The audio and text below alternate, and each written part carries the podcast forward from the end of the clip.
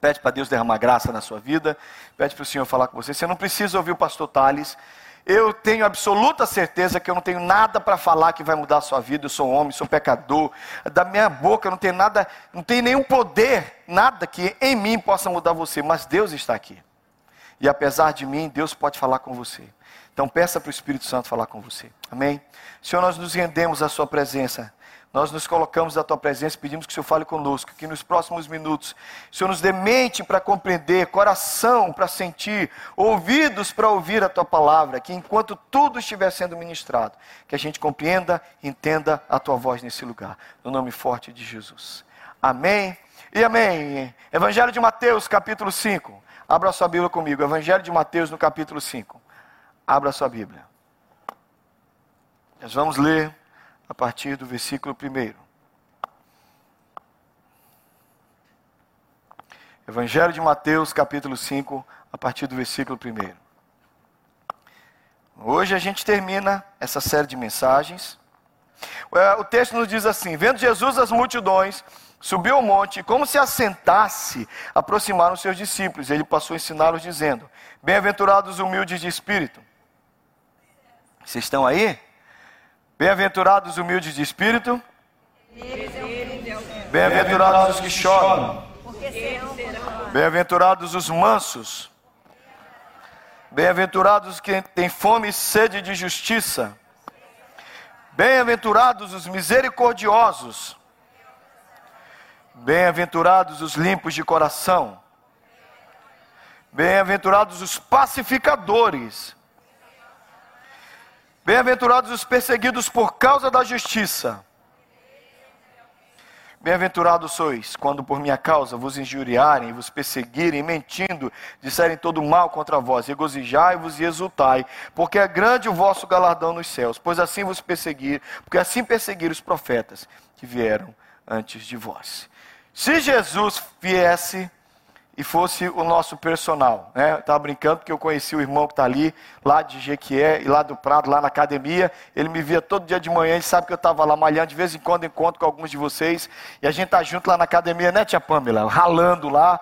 E se Jesus aparecesse por lá e dissesse assim: Você é o seu personal, no que é que ele nos treinaria? Com certeza Jesus não ia treinar o nosso bíceps, quadríceps, mas ele ia ter um treinamento para a nossa alma, para o nosso espírito. E a gente está usando isso para falar que Jesus nos treinaria, por exemplo, na humildade de espírito, Jesus nos treinaria no choro, aprender a chorar, porque Olho seco significa às vezes um coração vazio. Jesus ia treinar também a gente na mansidão, para ele ia dizer a gente easy, easy, easy, calma, calma. Jesus nos treinaria também na fome e sede de justiça, para a gente não se contentar com esse mundo perigoso que a gente vive. Jesus nos treinaria na misericórdia, para que nós vivêssemos de uma forma que nós tivéssemos compaixão dos outros, que não vivêssemos como xerifes, criticando e apontando o erro do outro, mas tendo compaixão.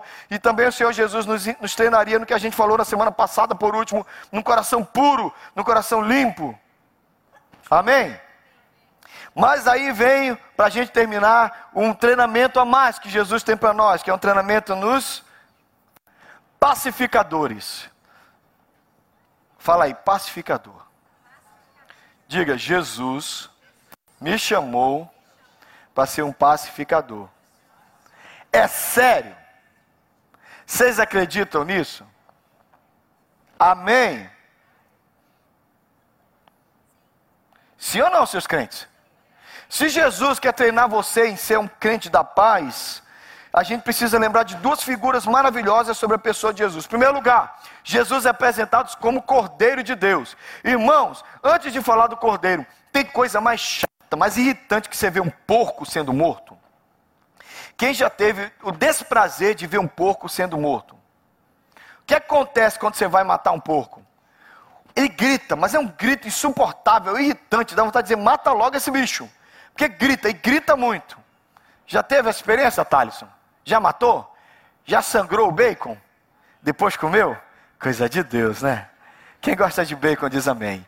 Para o bacon estar tá aí na sua vida, o porquinho tem que morrer e o bicho faz muito barulho. Mas a Bíblia fala do cordeiro, e é isso que é interessante e maravilhoso a respeito de Jesus. A Bíblia diz que Jesus era como o cordeiro morto que foi para o matador, o cordeiro que foi para o matadouro. Por quê, irmãos? Qual é a característica que, mesmo que você nunca matou uma ovelhinha, qual é a característica da ovelha do cordeiro quando vai para ser morto? Silêncio. às vezes as lágrimas caem, mas ele não faz barulho. O cordeiro, que é Jesus Cristo, Senhor, o cordeiro de Deus, tem esse exemplo para nós. Mas a gente não é porco. Nós somos discípulos do cordeiro. E para melhorar, o nosso Senhor é chamado de o príncipe da paz. Os nomes que são dados para o Senhor, ali no capítulo 9 de Isaías, ele é o maravilhoso conselheiro, ele é o ele é o pai e ele é o quantos seguem o príncipe da paz? Então, se nós seguimos ao Cordeiro de Deus, se nós seguimos ao Príncipe da Paz, se nós seguimos aquele que nos chamou para viver dessa forma, como é que a gente pode viver no meio de tanta guerra? Porque essa foi uma frase que uma irmã um dia me deu e disse assim: Pastor, me explica por que, que aqueles que seguem ao príncipe da paz se metem em tanta guerra. Nós às vezes criamos guerras, mas nós somos servos do príncipe da paz. A gente faz barulho demais quando a gente está passando por problemas, mas nós servimos ao cordeiro, então a gente tem que seguir a ele. Irmãos, existe uma coisa terrível que a nossa geração colocou. Irmãos, gera, as gerações passadas não faziam isso. Os crentes do século I, do século II, do século III, quando um pastor, eu tenho escutado isso, eu tenho lido isso nos livros, eu tenho percebido isso no dia a dia. Quando alguém chegava para os crentes do passado e dizia, Jesus agia assim, o que é que os crentes normalmente diziam? Amém, porque eu sou imitador de Cristo, sede meus imitadores. Amém? Conhece o versículo? O que é que Paulo falou no capítulo 11 de 1 Coríntios? Sede meus imitadores, como eu sou de Cristo. Quem tem que imitar aqui Jesus? Agora você sabe o que é que os crentes do século 21 têm dito? Eu ouço isso direto. Você fala assim, querido, Jesus não agiria assim. A pessoa fala assim, ah, mas é Jesus, né? Primeiro lugar, isso é um tremendo desrespeito. Porque você coloca Jesus longe de você e você começa a usar Jesus como desculpa para os seus pecados. Ah, mas é Jesus, ele é o Filho de Deus. Eu não tenho que agir que nele. Como assim? Se nós fomos convidados, chamados, exortados a viver como discípulos dele. Queridos, me expliquem por que, que nós somos a geração que não quer imitar Jesus. Ou a geração que, quando nós somos confrontados com o caráter de Cristo, a gente diz assim: ah, mas é Jesus. Ah, mas é Ele. Uma vez eu ouvi um presbítero, um presbítero, a minha tristeza, abrir a boca e falar isso. Ah, mas é Jesus, comigo é na bala. Comigo é na bala. Um presbítero. Eu vou repetir. Um incircunciso que se dizia presbítero, porque eu não sei se é servo de Jesus.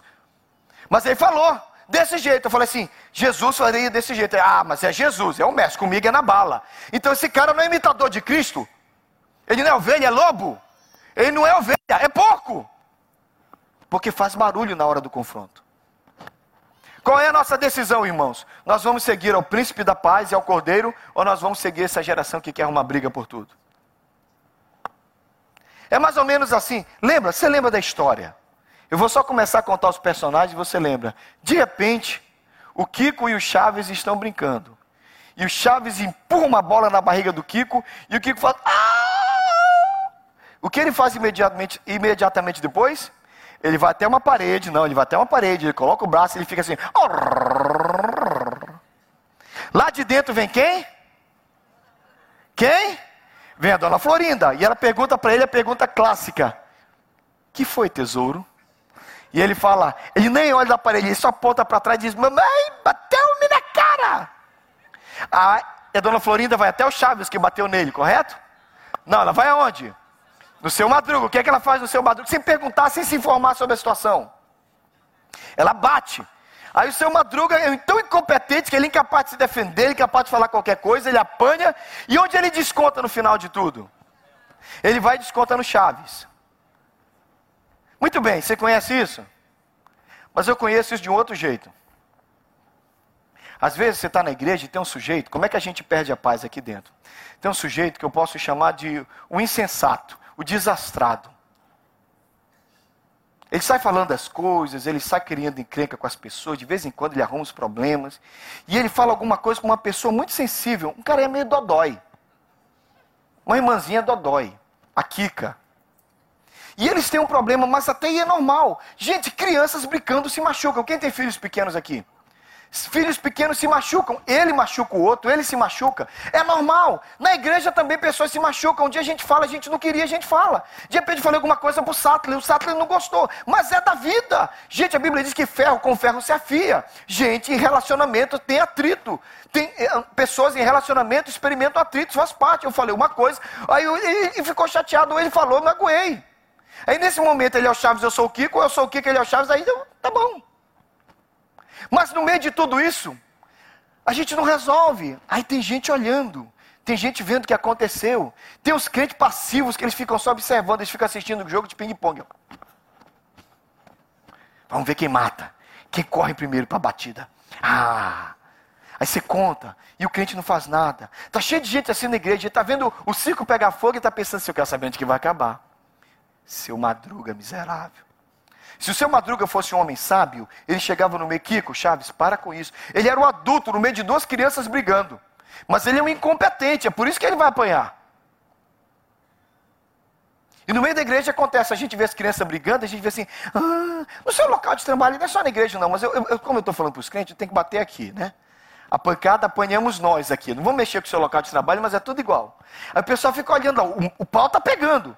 Gente, essa é uma metáfora perfeita. É a mesma piada. Quanto já assistiu? Eu assisto essa mesma piada. Se eu assistir o Chaves hoje à tarde, eu dou gargalhada. Eu sei como acaba, eu consigo rir de novo. Eu tenho nem incompetência de rir. Quantas vezes eu assisti isso aqui, eu ri de novo. Aí lá de dentro, no meio da situação, vem um crente muito interessante aqui na igreja, que é o justiceiro parcial.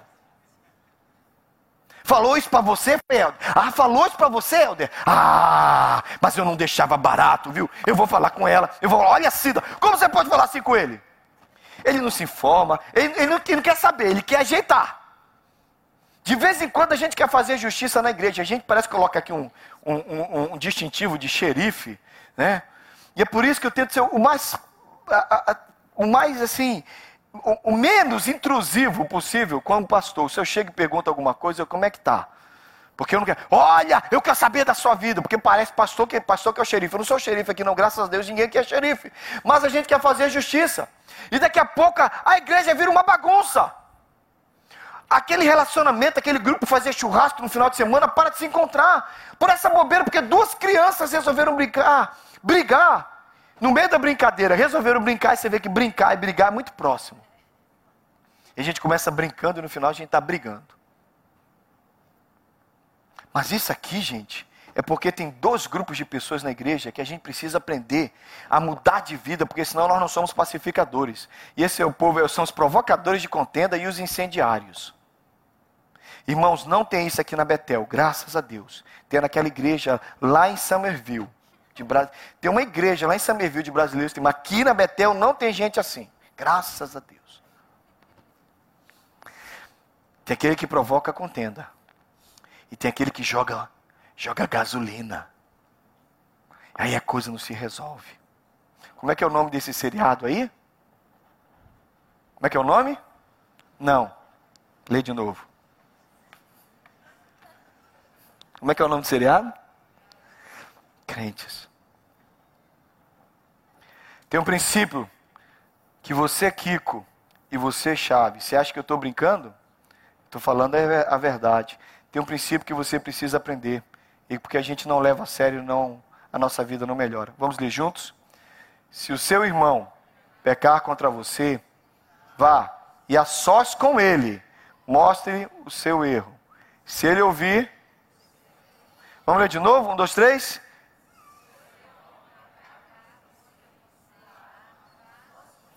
Mostre-lhe o erro. Se ele ouvir, o princípio de Mateus 18, 15 é para tudo na igreja. Você não chama seu Madruga, você não chama Dona Florinda, você não chama ninguém para a história. Você resolve você e o seu irmão. Sabe quando é que nós somos pacificadores? Quando a gente para de brincar de chaves e a gente começa a viver a igreja. Gente séria, gente que segue ao príncipe da paz, aprende que quando Jesus disse: Deixe-vos a minha paz, a minha paz vos dou, e eu não vou, vos dou a paz como o mundo a dá, ele está falando que é paz com Deus, porque ele nos perdoou dos nossos pecados, paz conosco mesmo, porque a gente é reconciliado com as nossas lutas, com as nossas crises, com as coisas internas que estão aqui dentro de nós, os traumas, as dificuldades, as coisas que a gente carrega, mas é paz com os outros também. Então, se você vai seguir o príncipe da paz, você tem que andar em paz. Gente, quem segue ao príncipe da paz tem que andar em paz. Então, Jesus quer nos exercitar na paz. Por favor, abra sua Bíblia em 2 Coríntios. Eu peço que você abra sua Bíblia em 2 Coríntios, no capítulo 5. Eu preciso ler a partir do versículo 18, para que fique. Abra sua Bíblia, mas abre a Bíblia mesmo, vai lá. Se não abre a Bíblia, você, for, você vai com o celular. Segundo aos Coríntios, segunda carta do apóstolo Paulo à igreja em Corinto, ou segundo aos Coríntios, capítulo 5, do versículo 18 em diante. 5,18. Quem achou diz amém. Quem não achou diz, estou devagar, pastor. Ah. Segundo aos Coríntios, capítulo 5, versículo 18 em diante. Estão comigo? Tudo isso provém de Deus que nos. Fala a palavra, crente. Quem fez a reconciliação? Deus que nos reconciliou consigo mesmo por meio de Cristo e nos deu o ministério da Olha para mim, não desliga o texto, não fecha o tablet, não fecha a Bíblia. Nós estávamos afastados de Deus pelos nossos pecados. Nós éramos os culpados. Nós éramos, com certeza, culpados. Nós fizemos o erro. Nós somos os pecadores. Deus podia ter ficado no céu dito assim: Ah, não quero nem saber. Vocês pecaram contra mim. Ah, eu vou ficar aqui até vocês virem atrás de mim. Sabe quando nós iríamos atrás de Deus? Nunca! Porque estamos mortos em nossos delitos e pecados, mas a Bíblia diz que Deus iniciou o processo da reconciliação em Jesus. Por isso entenda que reconciliação é coisa de Deus, fazer as pazes é coisa de Deus e presta atenção, ele que é o inocente da história, foi o iniciador, aquele que começou o processo da paz. Continua comigo aí. Que nos reconciliou consigo mesmo, por meio de Cristo, nos deu o ministério da ou seja, que Deus em Cristo estava reconciliando consigo mesmo o mundo, não lançando em conta os pecados dos homens, e nos confiou a mensagem da. Fala, crente! Vocês estão na mesma Bíblia que eu? A Bíblia de vocês fala isso? Sim? E nos confiou o ministério da. Portanto, somos embaixadores de Cristo, como se Deus estivesse fazendo o seu apelo por nosso intermédio. Por meio de Cristo lhe suplicamos: reconcilie-se com Deus. Deus tornou o pecado, Deus tomou pecado por nós, e aquele que não tinha pecado, para que nele nos tornássemos justiça de. Agora, olha aqui para mim. Deus fez as pazes conosco. Deus nos deu o ministério da reconciliação. Então, como pacificadores, você foi convidado a provocar a paz.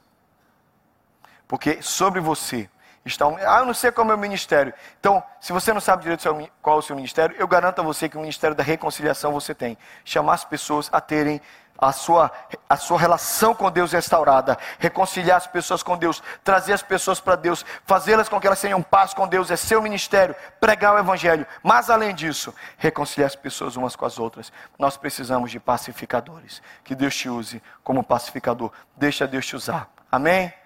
Amém? Então olha para a pessoa que está do seu lado e diga assim: Eu sou da paz. Eu sou da paz.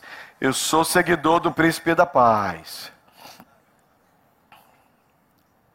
E quando você vê alguém aqui pela igreja, pelos cantinhos assim, ó. Porque vai aparecer. Anota o que eu estou dizendo. Daqui a pouco sai um magoadinho. Ele falou, pastor, ele falou, Almira, ele falou. Ó. Você lembra do príncipe da paz? Você fala assim, em nome de Jesus, perdoa seu irmão, vai fazer a paz. Mateus 18, 15. Seu irmão pecou, procure o seu irmão e faça as pazes. Amém? Quem procura para fazer as pazes? O magoado ou o magoador? Hein? Quem procura para fazer as pazes? O magoado ou o magoador? Né? Deixa eu voltar aqui, só para ler o texto. Quem procura, irmãos? Eu fui magoado, ele que tem que vir atrás de mim, certo? Hein? Lê o texto de novo aí. Lê o texto em voz alta, igreja. Se Fique no seu lugar e espere ele vir falar com você. Não? Lê o texto. Se o seu irmão pecar contra você, faça bestinho, uhum, reclame com o pastor, uhum, e fique magoado e desapareça da igreja por três anos. Amém? Se uma pessoa magoar você, o que, é que você deve fazer depois da, depois da vírgula? Ah, você vai. Mas ele pecou contra você. Você que vai atrás do irmão que pecou contra você. Jesus não alivia para a gente, não, né?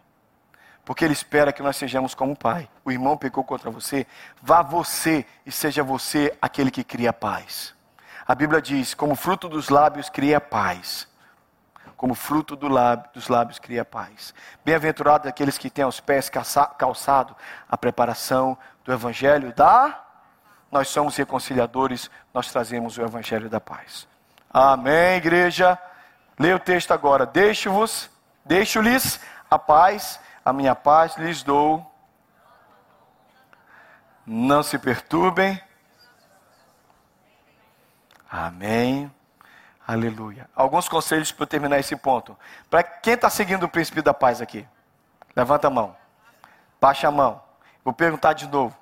Presta atenção para depois você não reclamar do que vem embaixo. Mas eu só mostro o que vem embaixo depois que levantar a mão. Claro que eu tenho que complicar a sua vida. é minha parte aqui. Vamos embora? Quem segue Jesus, o príncipe da paz? Já deu uma alemão assim, já fez... Bem, eu acho bom você levantar a mão, porque o próximo ponto é aqueles que não se envergonham de seguir o Senhor. E os perseguidos. Então é bom você levantar a mão bem alto. Vou perguntar, te dar a última chance, porque senão eu te bato no último ponto. Quem é seguidor de Jesus, com firmeza aí. Fala firme, homem. Amém. Agora, primeira coisa, guardar rancor nunca, perdoar sempre, provocar contendas. Vamos lá, os três juntos. Guardar rancor, perdoar, provocar contendas. Só as mulheres de Deus.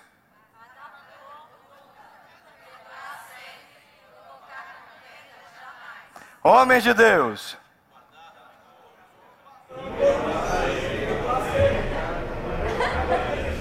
tem um efeito delay aqui, né? Tem alguém muito retardado, né? retardado no tempo, né? Guardar rancor, nunca perdoar, sempre provocar contenda jamais. Deixa eu te lembrar uma coisa. Vão magoar você. Faz parte de viver na igreja. O bom é esquecer. O bom é esquecer. O que fazem contra você, escreva na areia, porque logo vem a água e afasta o que fazem de mal contra você. E o que fazem de bem para você, escreva na pedra, para que nunca, nunca desapareça. Isso é um ditado árabe. Então não guarde rancor, porque o rancoroso é o que passa mal. Não, não perdoar uma pessoa, como a gente sempre diz, né? É você tomar veneno e querer que o outro passe mal. O veneno está em você. Perdoe. Sempre. Perdoe sempre. E como é que é provocar contendas? Quer saber? Não sou eu que vou começar essa história, não. Eu sou da paz. Quantos seguem a Jesus, o príncipe da paz? E se você seguir Jesus, o príncipe da paz, você vai ser treinado na última coisa, você vai aprender a ser perseguido. Porque perseguiram Jesus. Guess what? Vão perseguir você também e muito. Presta atenção, meu irmão. Vamos ler o texto juntos? A gente precisa ler esse texto bem alto. Vamos lá. Portanto, Todo aquele que me confessar diante dos homens, também eu confessarei diante de meu Pai que está nos céus. Mas aquele que me negar diante dos homens. Então, quando você ficou com medo de levantar a mão ainda agora, você pensa bem. Porque se na igreja, cercado de crente, você está com medo de levantar a mão e dizer que segue o príncipe da paz, então no mundão, então, irmão, o que é que eu posso esperar de você? Seguir Jesus não é fácil. Aliás, fala-se que o número de crentes perseguidos no mundo está aumentando. Cristãos, acredite, no mundo o número de cristãos perseguidos está aumentando. Quem teve o prazer de ouvir aqui na nossa igreja pregando o pastor Mário, pastor Mário Freitas, Mário, Mário Freitas falou da igreja perseguida e da igreja sofredora em muitas partes do mundo. Aí você fala, então tá bom. Nesse país aqui eu acordei, tomei um bom banho, Tomei meu café da manhã, peguei o meu carro, peguei minha Bíblia e vim até a igreja. Então, eu experimento paz, e não experimento perseguição. Em parte, sim, você não experimenta a perseguição que vem do governo, você não vai experimentar a perseguição que vem das forças armadas, ninguém vai colocar uma arma em você e cobrar de você que você negue a Cristo. Como existem países que, que, que acontece. E os crentes perseguidos, a história dos crentes perseguidos é maravilhosa e é, e é animadora. Eu estava com alguns irmãos da Jocum e eles contaram a história que aconteceu na Indonésia, no acampamento. A Indonésia não é um país islâmico, não é um país muçulmano, mas naquela região existiam muitos muçulmanos e muitos islâmicos tinha um acampamento de crianças de um grupo chamado Kings Kids. E essa história eu sempre conto para vocês porque é uma das minhas histórias preferidas sobre gente perseguida.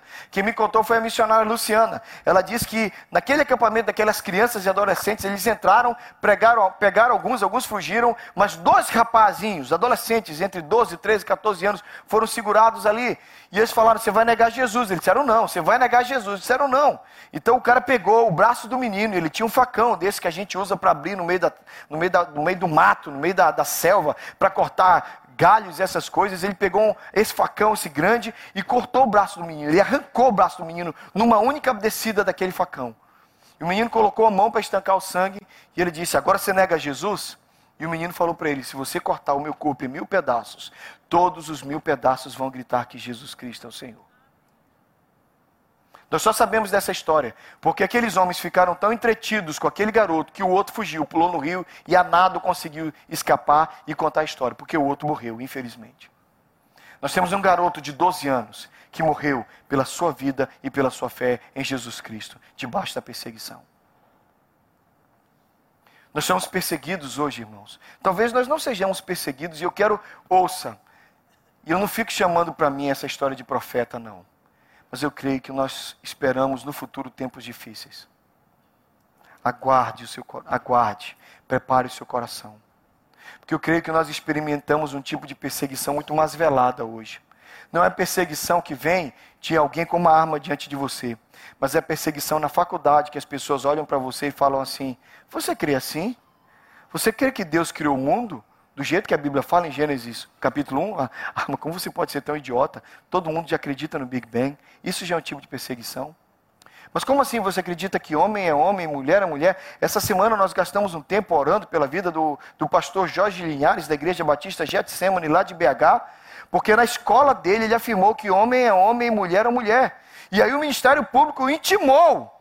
Olha que situação nós estamos no Brasil. Estamos lá no Brasil, né? O Ministério Público intimou o pastor Jorge Linhares, porque ele falou isso na escola, porque a escola da Igreja Batista Getsemane é uma escola confessional. Então vai chegar um momento em que, quando nós afirmarmos o que nós cremos a partir da Bíblia, nós vamos sofrer perseguição. Você está pronto para isso? Ou nós vamos ter que andar nessa onda do crente politicamente correto? Irmãos, eu sou totalmente a favor, e você conhece meu coração, quem me conhece sabe. Nós não estamos aqui para acusar ninguém, nós não estamos aqui para colocar o dedo em ninguém, nós não estamos aqui para humilhar ninguém nos pecados das pessoas. Mas nós precisamos ter convicção do que é certo e do que é errado, a partir da palavra de Deus. E dias virão, dias virão, meus irmãos, em que a nossa fé vai ser colocada em prova. Talvez não com uma arma na nossa cabeça, mas com dedos apontados para nós, com humilhação e com. Hoje nós já passamos por desprezo, hoje nós já passamos por, por deboche.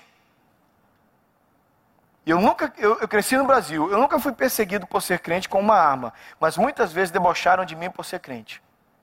Muitas vezes debocharam de mim por eu levar a palavra de Deus. Muitas vezes debocharam de mim porque eu acreditava no Evangelho. E para mim isso é um tipo de perseguição. Então, minha pergunta para você: você está pronto a ser perseguido no seu local de trabalho? Você está pronto a ser perseguido onde você está? O meu convite, a minha oração a você é que você, em nome de Jesus, saiba que os dias estão difíceis, mas nós precisamos fazer o que a igreja de Filadélfia fez. Eu acho que, mesmo fazendo exercício físico, e às vezes cansado no treinamento da alma, eu quero ouvir de Jesus o que Jesus falou para a igreja da Filadélfia. Vamos lá? Conheço que tens pouca força. É verdade. Entretanto, e esse é o valor da igreja de Filadélfia. Guardaste a minha palavra e não negaste o meu nome. Eu quero convidar vocês a não negarem Jesus. Eu estou terminando meu sermão. Eu já vou embora, mas presta atenção. Quando amanhã alguém colocar o dedo na sua cara e perguntar: Você crê assim? Por favor, diga: Eu creio. Porque a Bíblia diz isso. Nada de é. Ah. Porque parece que colocaram um seletor aqui na testa de vocês, sabe? Tem um aparelhinho aqui na testa de vocês. Modelo crente, modelo ímpio. No módulo crente, a gente está aqui dentro. Ah, isso aqui é pecado. É, isso é errado. É, você está aqui nesse, modelo, nesse molde, né? Quando você, quando você sai da porta, você faz assim, tchut, troca. E aí, não, tudo é normal, tá tudo bem. Ah, por quê? Porque aqui eu danço conforme a música. Gente, a gente não dança conforme a música. A gente segue Jesus. Mesmo que isso traga perseguição. Então eu cresci aprendendo que era muito bom seguir Jesus e que cada vez que alguém me humilhava, cada vez que alguém me desprezava, cada vez que alguém falava alguma coisa feia a respeito da minha vida, por ser seguidor de Jesus, valia a pena e eu levava para ele. E era uma honra, era uma honra sofrer por ele. Então vamos aprender a sofrer por Jesus. Talvez você nunca vai levar chicotadas por causa de Cristo, mas você vai levar umas chicotadas das línguas das pessoas, você vai levar algumas palavras feias, você vai ser talvez ser humilhado, desprezado, debocharam, debocharam do nosso Senhor, vão debochar de você. Fica firme. Tens pouca força, é verdade, mas tu não negaste o meu nome. E eu não quero negar Jesus. Jesus quer treinar a gente nisso. Só louvor, vem para cá, por favor. Eu acredito que essa é a vontade de Deus. Eu acredito que essa é a vontade de Deus. Então vamos firmar aí. Amém? Posso fazer um exercício simples com vocês? Simples? Posso acabar o culto assim? Então vamos ver. A Bíblia está cheia de erros, escrita pelos homens. Então você que está assistindo, você que está me ouvindo, então você tem que aprender uma coisa, que a Bíblia está cheia de erros. Amém, irmãos? Vocês já deviam ter parado a minha palavra logo no início. Porque a Bíblia é a palavra de Deus, de capa a capa. Não foi escrita por homens, foi escrita por Deus. E você que é servo de Cristo, não importa onde alguém diz, ah, mas aquilo ali é pa papel branco, aceita qualquer tinta preta. Então, os homens modificaram a Bíblia ao longo dos anos. Foi assim, irmãos? É assim que você crê? Então você precisa se posicionar. Você precisa conhecer esse livro, entender a palavra de Deus, explicar por que, a Bíblia não mudou. Ter muito firme no que você crê. Ah, mas será que Maria era virgem mesmo? Vai ver que ela, com certeza, antes de, antes de casar com José, eles aprontaram por isso que ela ficou grávida. Depois ela disse que foi o Espírito Santo. As pessoas falam isso para você, não falam? Falavam para mim. Como é que você defende o Evangelho? Você precisa falar, eu creio que Jesus é o Filho de Deus, foi gerado pelo Espírito Santo, por obra e graça do Espírito Santo, e Ele está vivo. Amém, né? Eu estou esperando amém daqui, não daí de trás, que eu espero que vocês deem. Amém, irmãos? Cadê a firmeza de vocês diante do Evangelho? Cadê a firmeza de vocês diante do mundo? Sabe por que, que eles estão crescendo? Porque a gente está banana demais. Alguém chega para você e diz: Mas será que Jesus ressuscitou? Cadê seu posicionamento? Eu creio que Cristo está vivo, porque o meu coração que estava vazio está cheio. A túmula, a tumba está vazia, o túmulo está vazio, o meu coração está cheio. Jesus Cristo vive e eu tenho Jesus presente na minha vida. Nós precisamos crescer um pouquinho, irmãos. Nossa postura precisa ser um pouco mais aguerrida, um pouco mais vencedora e um pouco mais cristã. Crentes morreram no Coliseu, crentes morreram devorados por leões por crer nisso aqui. Eles acreditavam, Pedro foi crucificado de cabeça para baixo, Felipe foi cortado em quatro partes porque amarraram um cavalo numa mão, outro cavalo na outra mão, um cavalo, um cavalo no pé, um cavalo no outro pé, e soltaram os cavalos em quatro direções diferentes. Felipe, o discípulo, morreu pelo que ele acreditava. Nossos pais, nossos antepassados viveram pela fé deles. E a nossa fé é assim agora. A gente nega Jesus até na nossa forma pacata demais. Ah, você sabia que a Bíblia tem erros? É? É? Não sei. Irmão, eu cresci numa igreja que diziam assim para nós: abre a boca e Deus vai te dar palavras. O Espírito Santo te dá palavras. Quantas vezes eu não tinha resposta, eu começava a falar e Deus me dava cada coisa que eu dizia assim: gente, de onde veio isso? E eu sabia que era o Espírito Santo. Abra a boca na defesa do Evangelho. Abra a boca pregando Cristo. Abra a boca defendendo o que você crê. A Bíblia diz que nós temos que estar prontos para dar razão a qualquer um que perguntar da nossa fé. Gente, se nós cremos em Deus, calar-se diante daquele que ofende a Deus é negar Jesus. Amém? Então posicione-se. Defenda o Evangelho. Fale do Cristo que você crê. Entenda que você crê algo. Não estou pedindo para você ferir ninguém. Não estou pedindo para você ofender ninguém. Não estou confrontando você para que você pegue diante das pessoas. É, é, é. Mas você precisa dizer o que você crê. Porque os nossos pais foram assim. E eles morreram por isso. E eles foram perseguidos por isso. E nós precisamos nos posicionar. Desculpa, meu querido. Eu creio desse jeito. Aliás, nem pede desculpa, né? Às vezes é só por um jeito de falar, né? Mas, meu querido, você pode crer diferente, eu te respeito. Mas eu creio nesse livro, eu creio nessa palavra, e eu creio nesse Cristo. E esse Cristo eu não nego. Diz amém. Então fala para a pessoa do seu lado: posicione-se, posicione-se, posicione-se. Amém? Glória a Deus. Jesus vai te treinar essa semana. Porque quando a gente fala uma coisa assim, com certeza vai acontecer coisa essa semana. Alguém, estou profetizando não, ou talvez estou. Alguém vai colocar-se diante de você e vai te perguntar e vai confrontar a sua fé. Posicione-se. Se você não tem uma resposta, diz: me dá uma semana, eu vou orar, vou ler a Bíblia, vou te trazer uma resposta. Vou conversar com o meu pastor e vou te trazer uma resposta. Espera aí, esteja firme, defenda a sua fé, fique os seus pés daquilo que você crê e fale de Cristo, e Deus vai te usar. Amém? Vamos ficar de pé, igreja. Eu creio, eu creio.